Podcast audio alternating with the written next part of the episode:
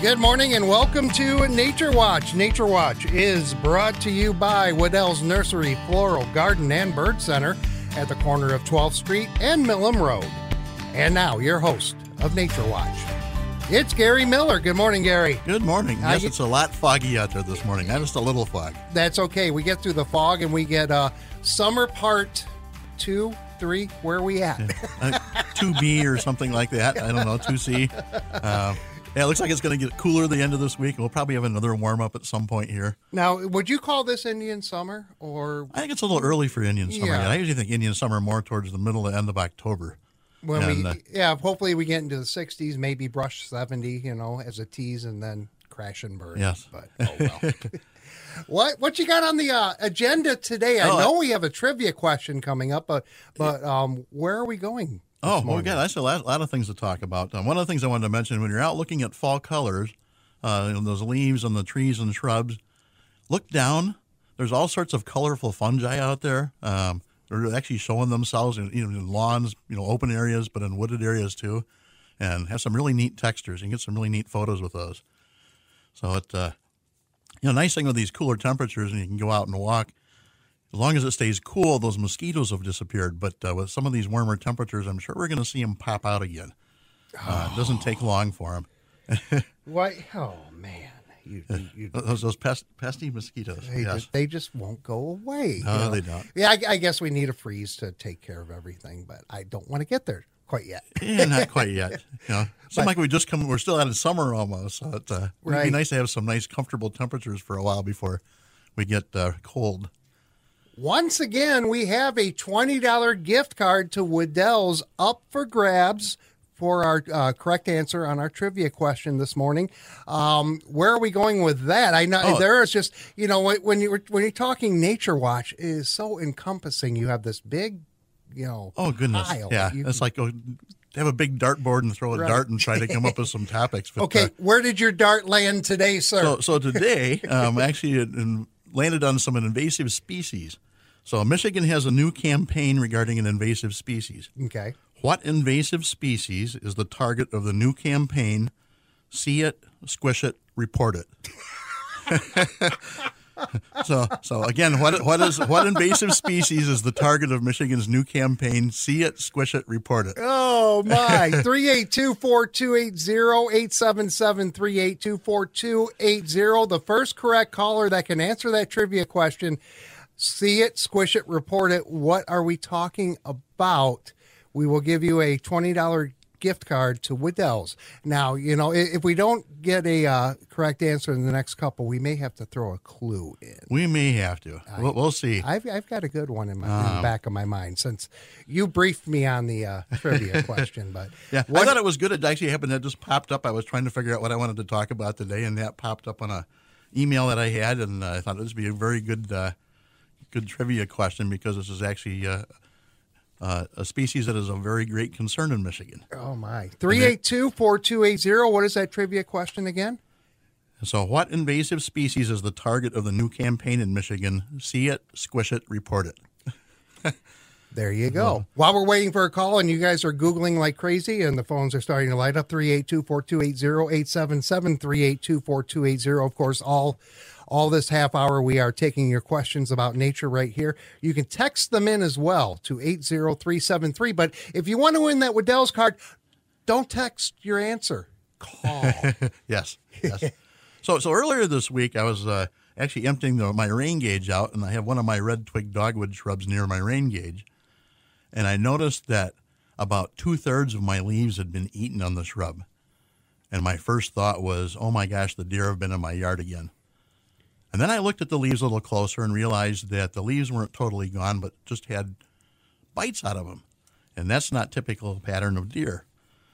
So I started looking around the shrub and found that underneath the shrub I have some looks like some caterpillars eating those leaves. And they had in a week and a half had eaten about two thirds of my plant. Um, so I had the veins still left there. And what what I found, I actually to do a little research and find out what it was, but I found out that it's actually a dogwood sawfly. So it isn't even a moth or caterpillar uh, larva; it's a sawfly larva. And sawfly larvae are different than uh, caterpillars from moth and butterfly. Oh, The- okay. The uh, sawfly larvae have six to eight legs of prolegs. Those are the, the rear legs at the rear of the larva um, attached to the abdomen. Caterpillars only have two to five. So again, those sawfly larvae have more pairs of prolegs. And actually, if you look real close, those those legs actually lack the little hooks that uh, moth and uh, butterfly larvae have at the end of those prolegs. Typically, they're very hairless. There's actually uh, three species of dogwood sawfly uh, here in the in the uh, eastern U.S. Uh, originally, they thought there was only one. They go through quite a change in the different uh, instars or stages of the larva. They uh, start out very small and amber colored, and the uh, actually their their second or third stage they actually look like a little white fungus crawling on the on the plant, and the larvae actually curl up usually on the underside of leaves. Sometimes they're on the top of the leaf, but usually on the underside of the leaf. They actually look like bird droppings on the leaf. Oh, So okay. predators leave them alone. There you go. 3824280. Rob is on the phone with our trivia answer. Hopefully, see it, squish it, report it. What are they talking about? It would be the lanternfly, baby. Ah, Aha! so it, specifically, it's the spotted lanternfly. Oh, right. well, the, But the- actually, I'm going to accept that because it, um, it's just a brand new uh, uh, program, and uh, in Michigan here, they just announced it this last week.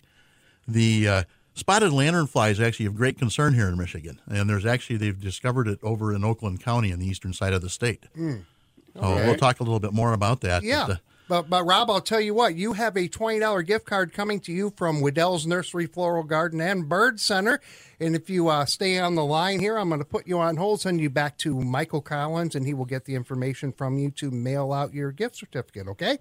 Okie doke. All right, hang on, and congratulations, Rob. Now you're, you're going to uh, go for, a little forward on that, but I'll tell you what, before we do that, let's go ahead and take a break. okay, We're going to talk about lanterns, spotted lanternfly. yeah, and, and why see it, squish it, report it. Yes.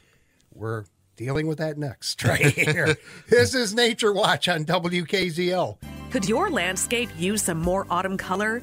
Now is your chance to get the prettiest red colored maples around while they're on sale this week at Wedel's Nursery Florist and Garden Center. Right now, save 25% on Wedel's top quality bright red grade A maple trees, including October Glory maples, Brandywine, Armstrong, Matador, and Red Point maple trees. Each of these varieties will turn a brilliant red every autumn, and they're all 25% off this week. Another bright red beauty is the Autumn Blaze Maple, and you'll look forward to how it colors up beautifully each year. The extra large 13 to 18 foot Autumn Blaze Maples are 40% off, saving you more than $100 per tree. And to assure the best start for your new trees, Wedel's recommends composted cow manure and sphagnum peat moss. If you're running out of time, they could even set up a convenient time to plant your tree for you. Hurry in! The Maple Color Sale ends next Wednesday at Wedel's Nursery Florist and Garden Center. Uh, yeah, I wonder if you can see the uh, lanternfly through all this fog. Actually, I'm you just- probably can. Yeah, there you go. 54 in Kalamazoo, just a reminder dense fog advisory until 10 this morning. So if you're out on the roads, be very, very careful. I think McKinney's golfing this morning. Oh, he's going to have trouble finding the, where his ball went because uh, that's really you can't see very far out there. Use a yellow ball, Jim. Use a yellow. Might want to glow in the dark one or something, so it shows up, or a little battery powered one with a LED light in in it or something. There you go. Nature Watch with Gary Miller from Wedel's, and we're talking spotted lanternflies. Yeah. Why is there such a push right now by the state of Michigan uh, to literally see it, squish it, report it? So the big big reason is, this is actually a- an invasive from uh, Asia again. Um, spotted lanternfly feeds on primarily tree of heaven or ailanthus trees. Um, they were used in the landscape quite a few years ago, like 100 plus years ago. Still see them around. They, they become sort of an invasive species themselves in the in the tree of heaven. That's their primary food. However, they feed on more than 70 species of plants. And the concern that they have is that they really like not only maple trees, but they like fruit trees and grapevines. And the concern that they really have is with the fruit industry here in Michigan. Yeah, they're really concerned because if that spotted lanternfly um, escapes and spreads out enough that it starts affecting those fruit crops, they could actually decimate the entire fruit crop production here in Michigan. Oh, okay. And that's the big concern of them. Um, so the the one thing you need to do is to actually identify, learn to identify spotted lanternfly. And so you can go to the Michigan DNR. They have an invasive species web page. Um, there's a Michigan Inspa- Invasives um, web page. Um, any of those those sites will show you photos of what the spotted lanternfly looks like, and there are some lookalikes. So they actually have lookalike photos, so you can make sure you have the spotted lanternfly. And yes, they are actually asking you to, when you see it, squish it, um, take a photo. Probably want to take a photo if you can before you squish it, because it's not going to be very uh, recognizable if uh, you uh, squish it after before you take the photo. Well, you could do it before or after too. You know. Yes, but they, they do want you to take actually actually kill them if you see them. Um, they have not seen them anywhere else besides in Oakland County, it's a small isolated area. It's actually in a county park, and uh, they've been really monitoring that. Uh, both the USDA and Michigan DNR. They've got quite a few groups that are really watching that, making sure it does not escape anywhere else. If you recall, several years ago we had the emerald ash borer that just sort of exploded everywhere and uh, decimated our elm trees. And so they're really that's why they're really concerned about the spotted lanternfly. Yeah, I have a friend of mine who respects all nature. Well, she won't even squish a spider. Even Yes. though she hates spiders, she still won't squish it. But this time you want to. Yes, this time you want to. So spotted lanternfly, the adults are roughly about an inch long. Their folded wings are gray to brown with black spots.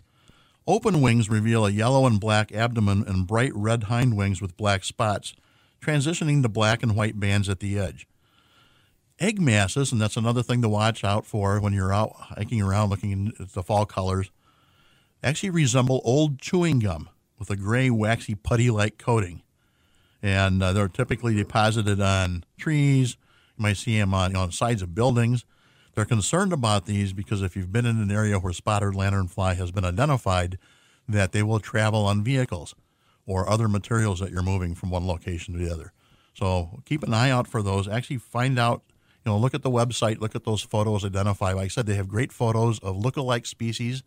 They are different enough, so when you see a spotted lanternfly, you know it's a spotted lanternfly. Okay. And uh, the nymphs, the larvae, are only about a quarter to a half inch long, so very small. They're wingless beetle like.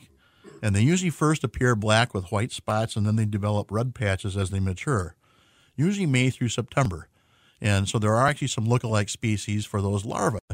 And they also have photos of that in the website. So it's uh, make sure you look and see because there are quite a few uh, insects that look very similar. Um, box elder bugs, for example, look somewhat similar to red milkweed beetles look similar to those larvae or little nymphs, uh, but their shapes are distinct. So that's one way to identify them.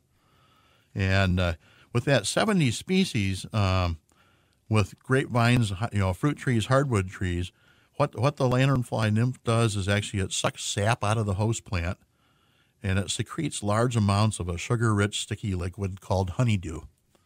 And this honeydew and the resulting black sooty mold on the plants can kill plants and foul surfaces.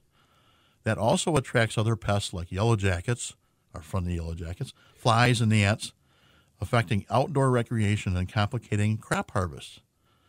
Swarms of spotted lanternfly adults can reach nuisance levels that hinder outdoor activities. And uh, some places they've actually had some very, uh, very large swarms of uh, spotted lanternfly. And so make sure you'll check that uh, that out as far as those lookalike species. What is that website again? So it's actually the Michigan DNR, and go to their invasives species list, um, or you can go to uh, MichiganInvasives.org. It's a nonprofit uh, website, and uh, they also have all sorts of invasives. They're linked in with the National uh, Invasive Species um, database. Okay. So they have, they have some great photos on there, so it's actually easy to identify. Okay. So last day of September, Gary. Um, so you know, October tomorrow. Yeah. Yes. yes. and I, I'm already seeing out and about um, a lot of the a lot of the uh, birds are starting to push south. Oh yes, yes. Yeah, we actually had snow up in Canada, so up in northern Canada, and so those uh, species that uh, um, nest up there, breed up there in the in the spring and late spring and summer, are starting to work their way south. Uh, we're seeing some large flocks. I've seen some large flocks of, especially Canada geese. So Some of those will move a little bit farther south, and the ones from farther north will winter here. Uh, we've seen a- some huge flocks of blackbirds, and uh, it's interesting to watch those huge flocks of blackbirds. Uh, I had uh, there was a small flock. I'll say a small flock, probably had several hundred birds in it, and they were so um, group closely grouped together. Um, they landed on my, my gravel road near my house. It looked like a black spot. I thought maybe I was Wiley Coyote or something. They had that spot in the road. Uh, obviously, when I approached, they flew away. So, um, really interesting with those those big flocks of blackbirds. Um, when you watch them fly, they really undulate when they fly. Um, actually, it looks like a ballet almost when they're moving around, and uh, we wonder why they fly in in those you know thousands of birds at a time. They fly in tandem, and you know, is there a blackbird general that's calling all the shots and leads the charge? How do they synchronize without colliding? Um, I guess the other question is if a particular bird is klutzy, does he get kicked out? You know? So it's uh, something interesting. Um, actually, uh, one of the things I found is that uh, scientists and ornithologists have actually long tried to explain this phenomenon of of uh, these blackbird flocks. Just sort of almost looks like a one live entity, but it has thousands, many sometimes many thousands of birds. They call it a murmuration, and through the years, they've actually tried to apply logarithms and computer modeling and other forms of uh, technology to explain the aerial movement of these large flocks of birds. It has been determined that each bird coordinates its movements with six or seven of its closest neighbors. And actually, recent uh, studies have shown it's seven. Seven is the magic number. And uh, but they, they coordinate with those seven adjacent birds, and it's still somewhat of a mystery how they coordinate their flight. One of the interesting facts about those large flocks, flocks of bat, blackbirds is that they're not all the same species. These fall and winter flocks of blackbirds uh, include red-winged blackbirds, which are true blackbirds, but also grackles, starlings, cowbirds, and sometimes even robins. Now, do do some blackbirds migrate? Yes. Because because I, I that's all I see in the winter. I see eh, just about any bird that I see out and about is black. So that would be blackbirds, crows. But you were also telling me off air blue jays are still lurking around. Oh yeah, blue jays will overwinter here. Um, robins, there's a lot of robins that overwinter here, so they're really, not- yes. Well, eh, that kind of that kind of de- debunks the. Uh, I saw the first robin of the spring. Yes, yes, yes. So actually, the another black bird you want to watch for is actually a true sign of spring are turkey vultures. Oh, really? If you think about turkey vultures, they have no feathers on their head, and that head can get very cold. So they don't migrate north until they f- feel like the temperatures are going to stay warm enough, so their heads are not getting cold. So turkey vultures are actually a true sign of spring, and uh, we usually have robins. I see robins every every winter. Blue bluebirds, besides blue jays, I usually see bluebirds. Uh, starlings typically stay around here. Those European starlings. Uh, red-winged blackbirds typically migrate further south. The gra- most grackles fly a little further south. Um, cowbirds, a lot of the cowbirds fly south, but we see a lot of other birds in the wintertime. Juncos, some of the species of sparrow, uh, finches, goldfinches, house finches, the uh, um, obviously all the woodpeckers and flickers that uh, feed at your bird feeder. right. So yeah, it's, it's interesting with those uh, um, large flocks of blackbirds because you'll see them land. You know, it looks like they land on a, a power line or out in a recently harvested field, and uh, they're looking for insects, maybe gleaning a little bit. Usually, just do more of a a rest period. Um, but boy, are they noisy. And it's not very much of a melody when they're out there making all that noise. And then they usually find a tree or somewhere, or trees, usually trees because there's so many of them, to find some place to roost overnight. And there's nothing like, especially in a foggy morning like this morning, and you have that huge flock of blackbirds out there. Um, that'll wake you up if you get your windows open. It uh, doesn't sound very pleasant. Let me let me um let me let me ask you a question here because we're we're going to go through a nice warm up. We'll be in the low 80s uh, Yes. pretty much through Wednesday, but I was watching weather last night before I, I fell asleep and um, I guess we're going to go through a temperature crash. Yes, it looks like it this week. End of this yeah. week is going to be quite cool. Yeah, this coming week, yeah, it's going to knock right down into the 50s. Now, is that the time to take down your hummingbird feeder, No, or uh, are they pretty much have they pretty much left the area and, now may be the time? Or So, so most of them have left the area, and I'm actually glad you asked that because I had somebody else ask me that same question earlier this week. So, the rule of thumb with hummingbirds is typically not to take those feeders down until about the middle of October, despite getting some cool temperatures. okay, Um, you also want to do is watch those feeders and watch any flowers out there because they'll feed into those, those flowers, getting some energy to, to fly south. Two to three weeks after you last see a hummingbird is the time to take the feeder down. So we've got several weeks yet. Even despite those cool temperatures, you want to make sure that there's food out out there for them to, to feed on, so they have the energy to fly south. okay, And uh, so, and that also brings up another point. We've got some of those species of birds that are going to be flying through that are going to go migrate further south. You know, make sure you've got your feeders filled so they can actually get some food in there. I know that large flock of blackbirds will probably clean that feeder out in an hour or two, but uh, they need some energy too. Maybe it'll help move them on their way. yeah, there you go. Questions for Gary Miller right here on Nature Watch three eight two four two eight zero. In fact, maybe you can call it and we can test Gary's brain a little bit. you know, Yeah, it might, it might be a test sometimes too. well, just because it's such a broad subject. It, uh, right. The uh, it's uh, it's interesting with uh, all those flocks of birds though. We're, we usually see this time of year, or starting to see, especially around bodies of water, a lot of those waterfowl. So a lot of the ducks and some of the, the geese that nest much much further north might get lucky and see a tundra swan, maybe even a trumpeter or whistling swan, and uh, they migrate south. You may see them fly through here.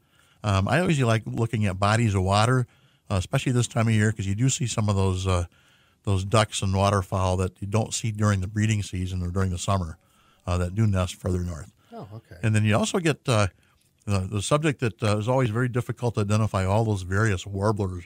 Uh, very hard to identify because there's so many little nuances with them. I'm no expert on identifying warblers, I can admit. And uh, but there's a lot of warblers that actually nest up in northern northern Canada. Maybe their southern range of their nesting t- habitat is in the Upper Peninsula, and so tho- those warblers and some of them have some very unique colors. Those will be uh, migrating through this area too. So get out and enjoy nature. Um, you know, get watch those uh, wooded areas, fields, um, bodies of water. Um, I always like, uh, you know, when I'm driving around, uh, one of my favorite spots is actually down in St. Joe County, um, the uh, St. Joe River, right by the covered bridge north of Centerville. Okay, yeah. And uh, I always see unique uh, waterfowl species in there when they're migrating through. There's a little park there on the north side of the, actually on the both sides of the, uh, the St. Joe River there by the the covered bridge, Okay. and it's a good spot to observe uh, waterfowl in that. But uh, yeah, well, we'll see a lot of those uh, those birds, uh, you know, coming through this area for the next month, month and a half, maybe almost two months, depending on how the temperatures go.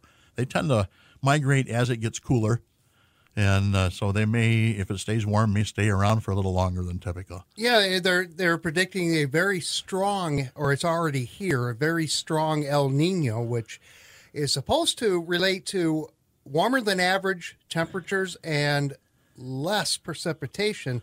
You know, for someone like me who is starting to despise winter at my age, but you know, I, I I'm kind of liking that for the recre- people that like to get out and recreate in the winter. Oh man, it could be a tough one. Yeah, it's not you know it's not fun to shovel. Um, No. we, we get so many temperature fluctuations. We get a lot of ice too, so it makes it uh, a little more challenging sometimes out there to move around. It uh, you know it's sort of odd. Uh, it's actually interesting, I thought, because uh, earlier they were predicting maybe a higher precipitation winter, and Yeah, uh, and- now now they've reversed it. So I guess they've got all the bases covered from both ends and everything in between. Right, right. And uh, so it'll be uh, interesting to see what uh, comes to fruition. We do need snow, though. Um, We need that moisture. The soil is very dry out there. We've been dry most of the year. If you dig down a couple of feet, that most locations have not had a lot of rain or enough rain to replenish that soil moisture, and uh, so we do need moisture to replenish that soil. Okay, uh, quick question as uh, we only have a couple of minutes left to go, Gary. What would you do to prep your birdhouse? Oh, so actually birdhouses. So those birdhouses that you have out, typically you want to clean those out. Um, the birds have, have long done nested in there, and uh, so clean those those feed those, those feeders those houses out, and actually want to sanitize them just because we've had some avian bird flu around the last several years, and we just want to make sure that those birds stay healthy. So you can use a mild bleach solution. Uh, there's uh, several products. I know we have some bird cleaning solutions at Wedel's, um, and uh, so those uh, really want to make sure those feeders are, or those houses are clean, so they're ready. Now's the time to do that, so they're ready for those birds when they migrate back in the spring. You've got those houses cleaned up and ready for them to go. And Okay. it's nice to have those houses up early, so when they do come back, they're ready to actually move in. Oh, okay. Uh, There you go. Uh, last second, literally, for calls 382 4280. Anything you want to uh, touch on before we start wrapping Well, things well up? actually, one one other thing with the back a little bit to the dogwood sawfly. It's interesting with those uh, nymphs or larvae that the dogwood sawfly, the typical organic product, the natural bacteria BT Bacillus thuringiensis, the kurstaki strain, or any of the strains, does not work on sawfly larvae. And so you really want to use. Actually, they recommend actually brushing them off in a bucket of soapy water, um, knock them on the ground and squish them, Mm-hmm. or um, well, you can use spinosad. It's actually a product that we carry at Wedel's also. Okay. Lantern bugs. Squish Yeah, them. yes, see them, spotted squish them, report them. yes. Or lanternfly, yeah. Yeah, spotted lanternfly. See it, squish it, report it. And there you go. And, and and where do they need to go to again? So at Michigan DNR, the invasives page, um, or the MichiganInvasives.org. And uh, if you have questions or have some comments, subjects you'd like me to talk about, you can contact me during the week at naturewatch at wedels.com. Okay, there you go. Gary Miller from Wedel's. Thank you, sir. Yes, thank you.